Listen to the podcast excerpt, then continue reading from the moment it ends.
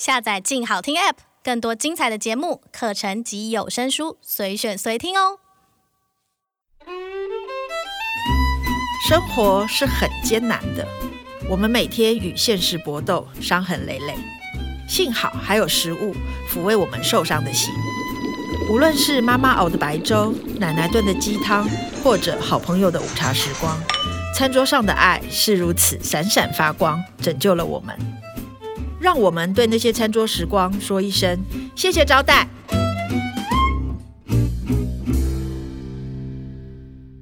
Hello，各位亲爱的听众朋友，大家好，欢迎收听由静好听制作播出的《谢谢招待》，瞿欣怡与作家友人的餐桌时光。我是小猫瞿欣怡。这一集要和我们来分享餐桌时光的来宾是洪爱珠。大家可能对这位新的作家不是那么了解，让我引用苏国治写的一段话好了。他说：“洪爱珠不只是写吃写得好，她是写得好。”洪爱珠的老派少女购物路线，最近在我的脸书的那个墙上不停的洗版，大家都一直在赞美说洪爱珠写的超好的，洪爱珠写的超好的，然后我就把它拿来看，然后我就充满了嫉妒，因为真的写的很好，所以今天我们要欢迎洪爱珠，Hello，爱珠，小猫好，大家好，让我嫉妒的爱珠，爱珠是在五谷长大的小孩，对，对我是新北市五谷。五谷大家比较不熟，大家对泸州比较熟，所以你是不是有算过，从你家走到泸州是两百三十步？对，因为我书里有这样写，因为我家住在边界，因为我被客诉过，明明是一个五谷人写的都是泸州，可是因为我们的生活领域是这样，我走两百三十步就到泸州了。我们采买什么的泸州比较多，但是我真的是个五谷人。不是，你为什么会去算两百三十步这件事？为了要写。我家有多近，然后我就自己走一次，我还请我弟弟也走一次。那你弟不是一八零是不是？没有，我弟我弟跟我一样高。你弟，弟的小秘密是他不会听到这一集吧？没关系，他会抗议什么高五公分之类，但五公分谁对？OK，对，没有对。但是呃，今天会邀请爱珠来我们节目，其实你可能是我们最年轻的来宾哎。哦，那很荣幸。不会是我很开心，嗯，对，但会邀请你来是因为你写餐桌的故事真的写得非常的动人，而且会让人感受到满满的爱，就是你是一个被爱着长大的小孩。嗯，我们是一个大家族，所以我是我们这一辈第一个小孩，所以我确实得到很多长辈的疼爱，所以可以说是被爱笼罩长大的小孩。然后我看到一段也非常的。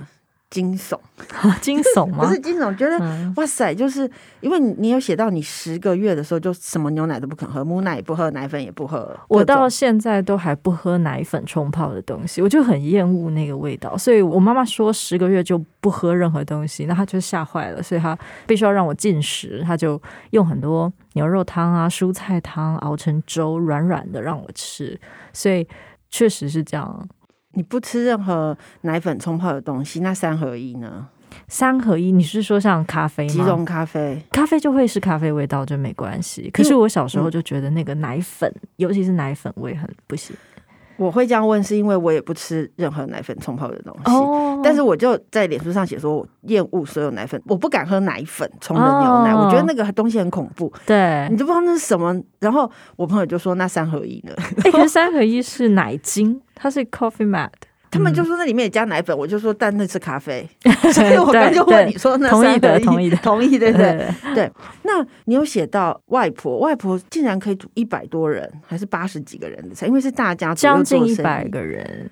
对，那个时空背景是这样的，就是呃六七零年代的时候还没有流行便当盒饭，所以如果家里的员工很多，像我们家当时有五个工厂，所以的员工有八十几个人，那大家要吃中饭的时候，就会是这个雇主的家要张罗给大家吃饭，所以我妈妈跟我外婆都是要张罗这么多人吃饭。我妈就是还是小姐的时候就要煮八十个人，然后我阿姨就要洗八十几个人的碗。那家族自己都有三四十个人啊，所以，所以当时是这样的。嗯，所以其实你是在这么大的家族里面长大。我出生的时候已经没有八十几个员工了，不过三四十个员工都还是有的。但当时已经有便当，所以我没有亲眼见过我妈妈料理八十个人的菜。但是它确实是少女时代就是要这样度过。其实就是很像传统的讨给牛啊，讨给牛就是要，而且以前的讨给牛不是现在的贵妇这个概念，是是要做好多事情，就是你要十项全能，叫做讨给牛。对，就是要做菜、买菜，然后干嘛？嗯、算账，很干练的按来大家家。没错，然后协调人际关系啊什么的。嗯，可是。呃，在大家族长大对你有什么样的影响？因为你你写呃老派少女嘛，嗯，然后我本来想说是有多老派，但真的很老派，哦，真的很老，真的很老派，你才三十几岁，是超老派。对，因为我比较特殊，是我是北部人，很多人因为要离家背景，他原本的大家族可能要到逢年过节才能够相会，可是因为我是一直浸泡在这个大家族里头，我的我们北部家庭，然后可是所有的亲人是住在同一块地上，那时候我外公就。买了一块没有人要的很大的地，然后大家都在上头盖房子，所以很像三合院。虽然每个人有自己的住家，可是我们自己的社区里头都是我们的亲戚。那种长大方式，所以外婆做菜是所有的舅舅舅妈、所有的小孩，包括我们家都在一起吃饭。然后这种吃饭的方式一直到高中三年级，我上大学以前才停止，因为外婆身体比较不好了，才没法烧。那就大家协议说，那你们就各自吃。这样子，否则在你看，我一直到高中，便当里都还有十几个菜，什么东西？因为一次如果有整个家族一起吃饭，有两大桌二十几个人一起吃饭的话，那个菜就会一次烧十道以上，所以我的便当里会有十几道菜。那如果又有宴客，便当里会出现一些海参啊，什么很离谱的什么东西？对对，所以这种大家族的影响到我蛮大，都是这样。所以会导致我很老派，因为我跟老人相处的很多，还有我们家也比较传统一点，所以有那个威权长幼有序，那个很明显，所以从小就会看人家脸色，知道 知道那个权力关系，所以我觉得是老派的原因。嗯，你刚刚讲那个，我刚才说什么东西啊？我就突然觉得，因为疫情的关系，所以很多五星级饭店或米其林就会推出什么九宫格，有没有？啊、然后我还订了那个喜来登的九宫格，我们还煞有其事，大家上网说我要订喜来登的什么什么什么，然后就有朋友正好会路过，他就会帮大家买九宫格回来。我还订了两份，然后就是我好奢侈，我订了两份九宫格呢。可是，但你从高中就吃十几道菜的便当，我们的九宫格算什么？我还帮同学带便当，因为我们就什么东西，因为我们。看不下去，人家吃的太简单，所以就我外婆就说：“那你就多带几个啊。”然后我就带便当给我同学，所以他们也是九宫格，而且菜色一定要一模一样，不可以打碎心嘛，哈。所以 你最多带到几个便当？天哪！我就是每天一定多带一个，那带了六年，嗯、就从国一一直到高三，我就是看到同学如果要吃泡面，我就受不了，我就帮他带便当。我好想当你同学哦，因为 我妈妈常常会觉得说，呃。他不喜欢蒸过的便当，嗯，然后他又不喜欢我买学校的便当，嗯，然后他也不喜欢我吃泡面，嗯，所以他就会说他中午帮我送便当，哇！但他常常忘记，因为他开美容院，然后只要有客人来，或者是他不知道干嘛，他就忘了，哦，所以我常常都一点都没有东西吃，天哪！然后我就只好跟我同学要一个便当盒的盖子，然后到处在教室游走，说可以给我一点吃，我没有东西可以吃，哦，我的天哪，我好想当你同学哦，这样我每天都有吃的。但我们家是真的啦，因为商人家庭没办法当天送，都是很忙，所以就是前天。今天晚上先带好，这样。我喜欢吃蒸的便当，是我妈不喜欢，她就叫我不要吃，她又忘记是怎么回事。哎呦，对，那大家族的餐桌带给你的其他的美好的回忆是什么？你会不会一出手做菜就是要十几道这样？我不会，但是我会很喜欢做老菜，就是说我当时记忆的菜，因为现在一般的小家庭不太会做这些。比如说你炒米粉，我就觉得要炒一大盆，像我们以前宴客，台式的宴客一定要有一盆炒米粉。我就觉得那个菜现在没有人做，你就吃不到了。家常式的什锦米粉，那我就会做。卤肉也是后来都没有人做了，因为小家庭卤很多。后来我的解方就是，我卤完之后送给大家，就分装给我弟弟啊、我阿姨啊，然后就分装给婆婆这样子。那大家就会很爱你啊。难怪大家这么爱你，哎呀，就是以这个食物笼络人心的。那米粉怎么办？也是炒了分送给大家嘛，对不对？米粉对也可以，而且米粉很适合隔餐热了再吃，它就会很入味，很油润。讲到那个卤肉跟米粉跟出手做大菜，嗯、你们家吃粥超夸张哎！你有没有想一下那个？而且我觉得你阿公吃粥真的是。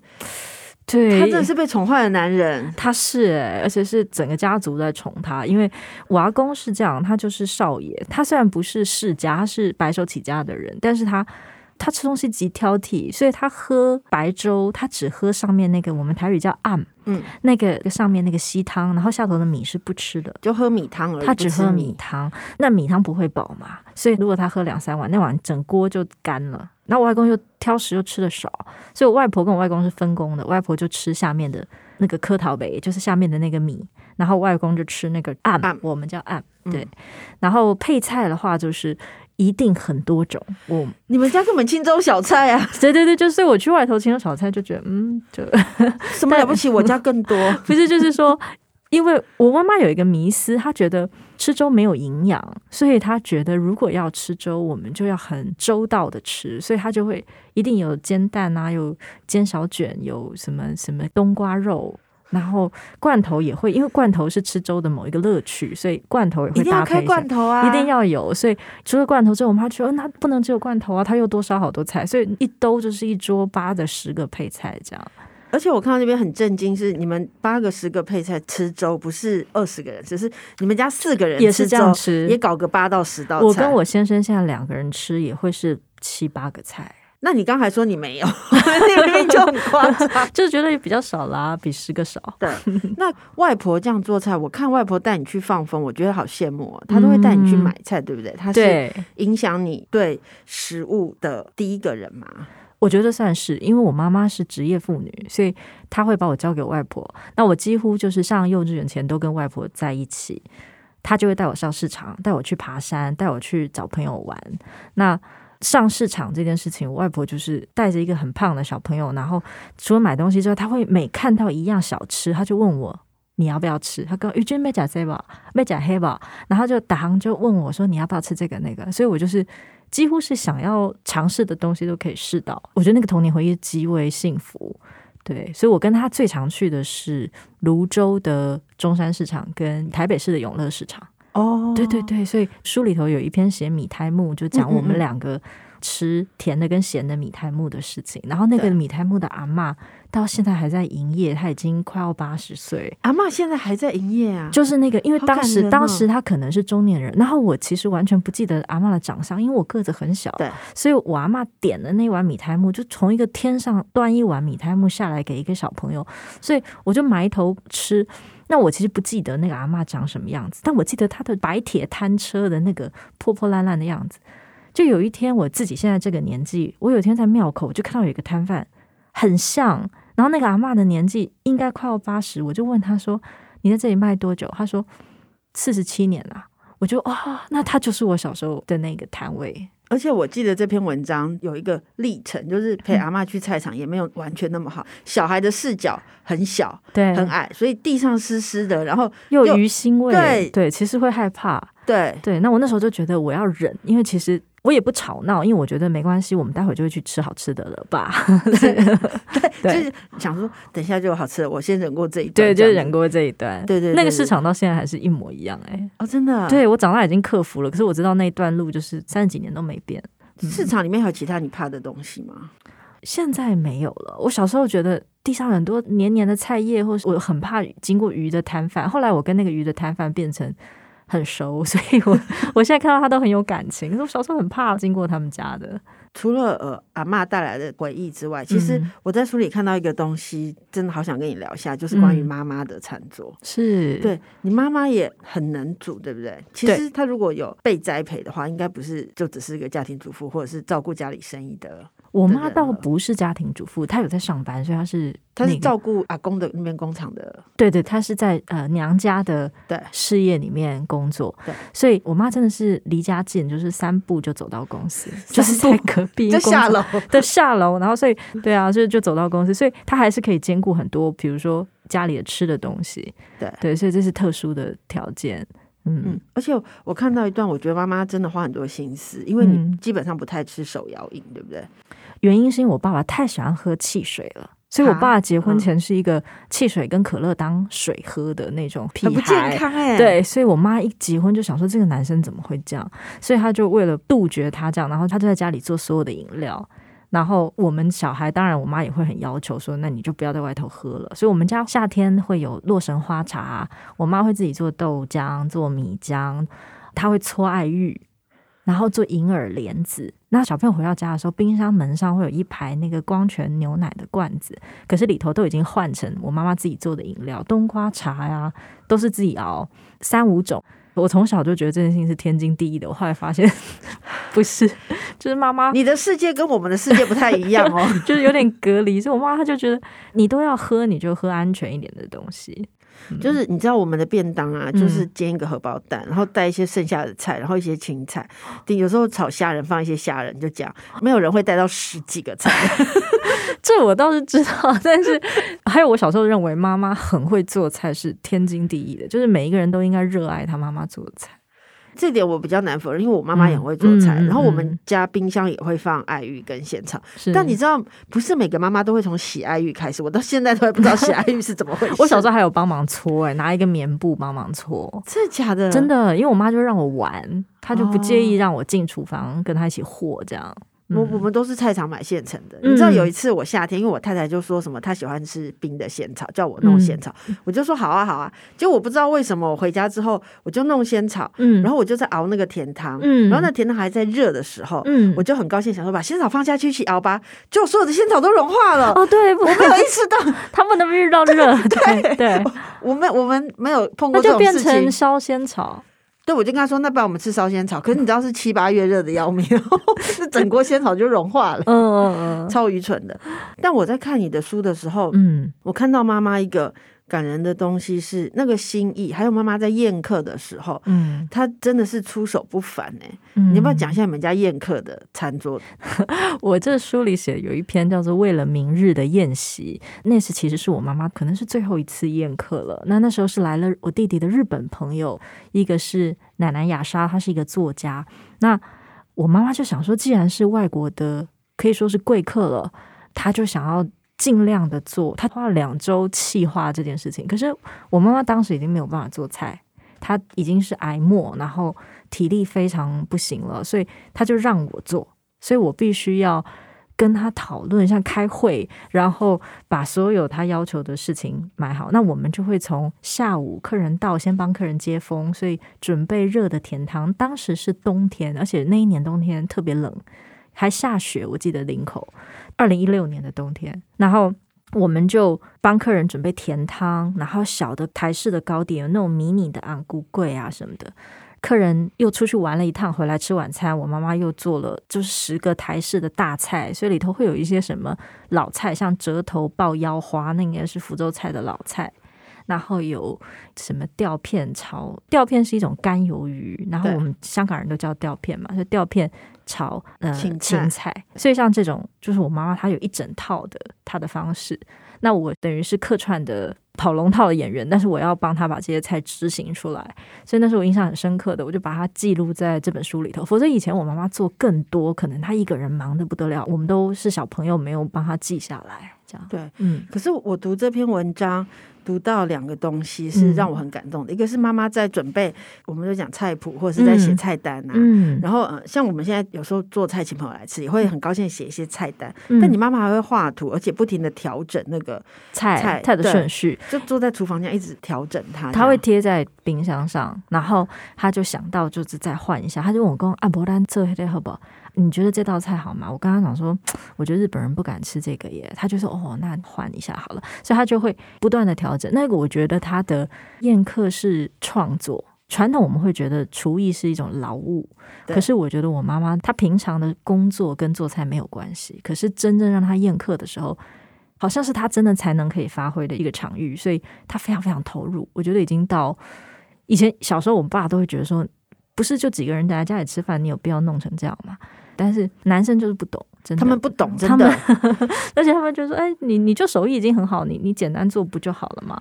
但对，但是 但是我妈妈是，我觉得那是她真的可以把她的才能倾情以助的一个情况。对对，嗯，而且其实我觉得那篇文章的最后，嗯，我觉得很感人。嗯，你写说宴席将起，我妈环顾四周，满意了，瘦凹的脸因笑意涨圆不少。他一个人依然不出厨房，进后花园，捡一朵茶花，点缀在茶几上。嗯，对，我觉得这就是妈妈是一个很有生活，也不能讲品味，但是是一个非常在意生活乐趣的人。对，我觉得是这样。他那天就是全部的东西都是他理想的状态了，然后客人还在外头还没有到。那天好冷啊，他就到后花园捡了一朵重瓣的茶花，冬天的，就把它插在茶几上。那我看的那一幕，我都觉得，虽然他那时候身体很不舒服，但他没有放弃那种对生活细节的。讲究或者是投入热情，我觉得是这样。对，嗯、我觉得那个是一个很棒的生命力的。嗯，就是虽然他生病了，嗯、但是他还是很在意那朵花是要这样放，这样子。对，而且后来有提到妈妈生病的时候，你们一起去泰国旅行。嗯，我们去泰国，对，还去欧洲。嗯，他就是去，还去欧洲。嗯，我们后来还去欧洲，还没写，还没写。我们在泰国那场已经。对。可是我看到一个，你想说妈妈其实从小就是不太会忤逆大人，不太会只照顾自己，然后都会顺着别人的心意。可是那一趟旅行，他就虽然家里的长辈什么一直碎念说啊，你生病了不要乱跑，干嘛干嘛。嗯嗯嗯。就他就是默默的听完就走了，这样。对，那是我觉得我妈，我觉得她有点放下了，就是她一辈子都在。服务大家，然后因为他是很周到的人嘛，所以他就希望大家都很好。那他会把自己放在所有顺序的最后。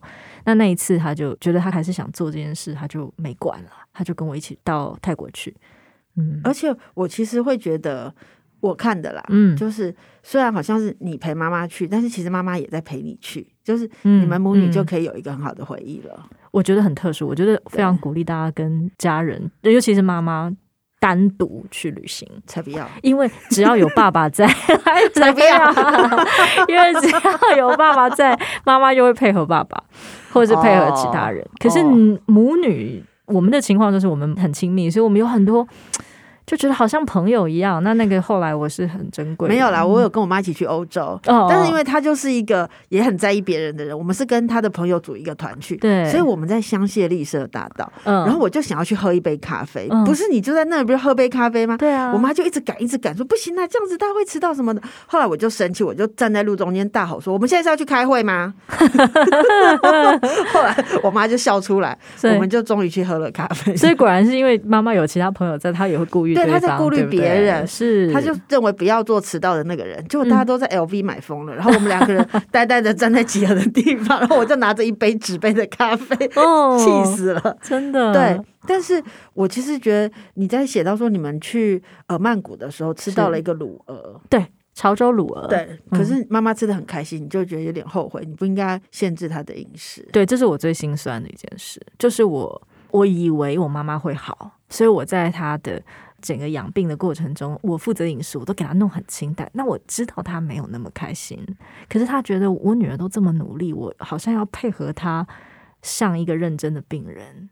可是其实我后来发现，到后来根本没有味觉，所以我妈妈最后一个月每天都要吃泡面。哎，你知道她一辈子吃那么好，然后她最后每一个月每天都吃泡面，因为那个东西才够咸，才有味觉，否则她觉得所有东西都有一个铁锈味。那我就想，闻到卤鹅那时候，我真的好心酸哦。我觉得他还是很享受食物，但我好像阻隔了他享受食物的乐趣。我有一个类似的经验，因为我太太生病的时候，嗯、因为化疗会改变你的味觉，是。可是因为化疗要吃大量的蛋白质，对，我就去学很多牛肉料理，嗯、然后我就买一整盒一整盒的牛肉，我用牛小排炒葱爆牛肉跟泡菜牛肉，嗯、因为那牛肉比较好嘛，比较嫩。对，结果有一天他看完整桌的牛肉，我做了泡菜牛肉，然后那种什么西湖牛肉，然后干嘛干嘛这样，对，他就叹一口气说，因为他不喜欢吃牛肉，哦，然后他就叹一口气说，我真的吃不下，嗯，然后我真的不喜欢。嗯可是他叹完气之后，他把整桌的菜吃完呢。就是我有时候都觉得，好像连病人好像会有一个负疚感，觉得我还要让人家照顾，所以我要配合这个照顾我的人。然后他们其实也勉强了自己。对。然后我现在如果让我再选一次，我会让我妈吃所有她想吃的东西。她想喝啤酒就喝啤酒，想吃炸鸡就吃炸鸡。她想吃炸鸡我就去买。我觉得这个是我的心得。当然，她一定不会是医生最建议的方式。但如果是我自己啊，要是生病，我希望吃所有我想吃的东西。对，嗯，对，我觉得我有个朋友的爸爸也是生病，嗯、他们也照顾他的餐桌饮食。嗯，就后来他爸爸有一天就一直要喝养乐多，嗯，然后他们就说不行，你不能喝养乐多，那对身体不好。就他爸爸那天就走了，哦、他爸爸生前的愿望就是养乐多啊，就他每次想到都非常的后悔，就是我干嘛不让他喝一瓶养乐多啊？真的。哦，所以后来我也是，我太太说她不想吃，嗯，我就说他们你想吃什么我们就吃什么好了，对，就你不要再勉强，你就是吃你想吃的，对。可是我记得你好像有讲到另外一个，就是照顾妈妈的饮食，妈妈想吃粥，然后你弄了，你也是一出手就是一桌菜，对。可是你弄了粿仔肉，我弄了那个那个叫做当归吧。当归，龟阿爸也有，但是另一种冬瓜的，对，是咸冬瓜。嗯、以现在来看，那是一个很老派的饮食。那我妈妈自己都已经可能二十年没有做这个菜，然后我就说我要做当归吧。可是我妈妈讨厌外面的咸冬瓜，有时候腌的太甜，或者是加有的没有的，所以她已经很久不做，是因为食材她没有找到理想。冬瓜不好买，不好没没有买到理想的。对，然后我就跟我舅妈讲了这件事，我舅妈就住我隔壁，我舅妈就说。你要很容易，他就从娘家弄来一罐给我，然后他口述一下大概怎么做。哇，这道菜烧出来，我现在还很常做。我就做出来之后，我妈一吃就，我说这是还魂菜，就是那种二十年前、三十年前、五十年前的记忆都会一口气跟着那道菜回来。那因为他又久违了，他有一段时间没有吃那个菜了，他就说你哪样？我就说欧丽啊，这样子，嗯。那一段很感人，那是那篇文章的最后嘛。妈妈吃了那个菜，非常的惊讶，说：“你怎么会做？”对，你就说我学你的。对，那不就是母女？对，就是你也没做过。然后，因为我们家吃粥阵仗大，所以我第一次把那个粥做出来，还要做成一道一道小菜，然后弄了一整桌。那其实是我第一次像我妈那样把吃粥的那个阵势布出来。所以我妈就从楼上下楼，一看到那一桌，她就吓一跳，说：“你哪样？”所以其实她没有。一个一个教你，但其实你都学起来了，就是对，所以现在黄威荣也很幸福啊，他吃粥就 一桌。他一开始跟我说他很喜欢吃粥，嗯，然后我说那你都配什么？他说海苔酱、玉笋跟肉松。你是不是在心里面想熏爆了？我是想说什么？但那是我们一般人吃粥。然后他还用电子锅煮粥，我简直是啊！我就跟他说，粥不能这样煮，粥都是用电子锅煮啊。我们就是在炉前煮这样。嗯，对。然后最后你讲到那个妈妈走了以后的祭祀，都是你来负责的。对，到现在依然是吗？我现在因为结婚一年，所以其实一开始交给我弟弟，那我弟弟也做的很好。但在我妈过世之后几年，都是我做。那我们台湾的祭祀有时候会要准备那个菜碗。就是杂里菜哇，哈，打菜哇，杂里菜哇。那那个其实礼仪公司有的人可以帮你准备，但我觉得不行，我要每一件事情都用我妈的标准做。我不知道她吃得到吃不到，反正她至少会看到吧。然后我就弄得漂漂亮亮的，然后都是她喜欢的菜来做这样子。对，而且有讲到你去菜场买菜的时候，阿姨们非常热心的跟你说：“孙奶没让摆，没让摆。”嘿，一共你要创啊，我讲我我不啊不啊，我今晚被黑了，被拜三星，安尼的。他就说：“你知道鸡头跟鱼头要对着放嘛？就是你不能同一个方向，鸡头跟鱼头要交错放。OK，然后笋子不能拜。”各种那种整串的东西都不能拜，所以什么荔枝，我妈有多喜欢吃荔枝，哦、她有多喜欢吃竹笋，厄运一整串，一整串的意思就是拍歹几杯塞鬼瓜那样，所以鬼瓜的东西都不能拜。然后，所以我在这个里头要组合出一个我觉得我妈过关的菜色，这样。